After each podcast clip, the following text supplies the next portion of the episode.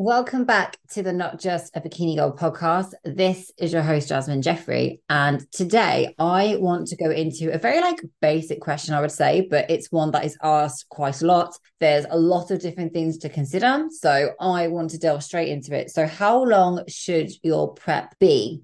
It can be as long as as short as you want it to be, but there are better ways to go about it. So, back in the day, I would say it was pretty standard that people would expect to do a 12 week prep. But things have evolved, things have changed, and it's really dependent on a lot of factors. So, let's go into that first. So, whether you're natural or assisted is a massive factor here.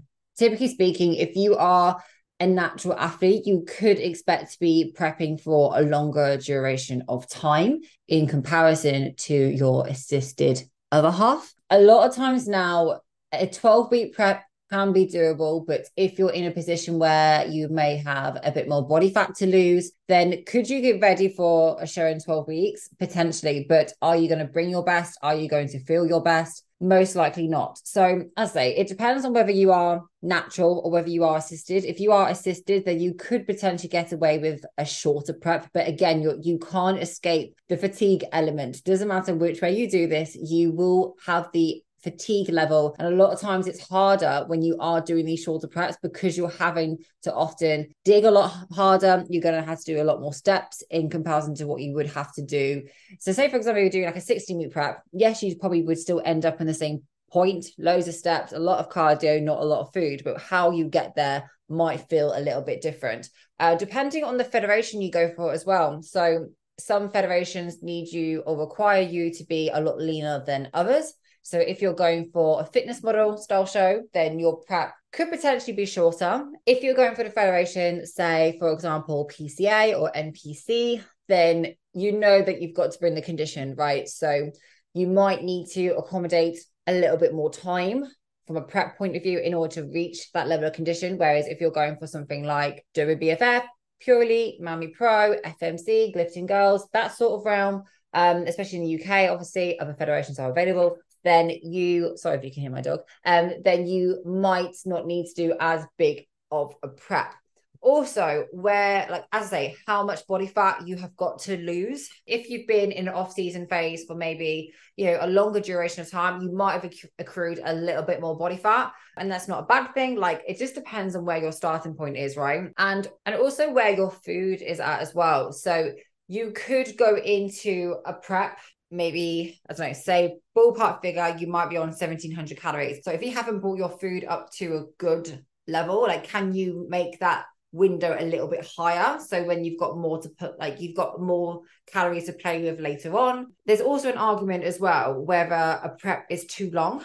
Um so you see some people that do 20 week preps 24 week preps. That sometimes can feel bit more of a drag mentally for some people, but for most females, the very, very minimum would be a 12 week prep, but that would be at a push. A lot of times it is better to have something like a 16 week prep. So you've got those periods where, you know, you can wash off fatigue, you can have a deload when you need to instead of constantly slamming yourself into the ground. And I think that's where things have changed over the years. Whereas it used to be have a 12 week prep, every single week. You're literally going at it. And yeah, it works, but is it the best way that you can do it? Potentially not. I know it's very easy to say this, and it's always this thing that everyone says, but it is very, very dependent on, as I say, whether you're natural or assisted, what federation you're going for, and also what your starting point is.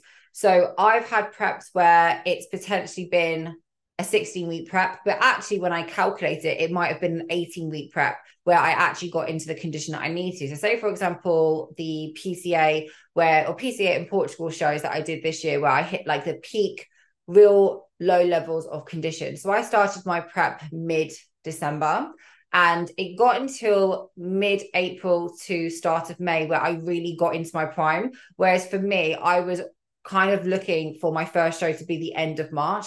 So that's also something to consider as well. Like just because you do a 12 week prep or a 16 week prep, you might need those extra couple of weeks to kind of sit hold being in a certain level of condition to wash off fatigue and start to bring better. And I always say this in terms of like marinating on your physique. And I've definitely learned that myself this year, where sometimes like sitting, holding, marinating in that low level of condition that you're in can also bring a better look. So just because you're, say, for example, like 135 pounds, sometimes holding that 135 you might think that you need to be actually losing weight or losing more in order to bring that look a little bit better when sometimes it's actually just holding that look. But again that can take a few extra weeks and that might add on to how much you consider your prep to be. So there is no size fits all. It can be anything between 12 sometimes 20 weeks.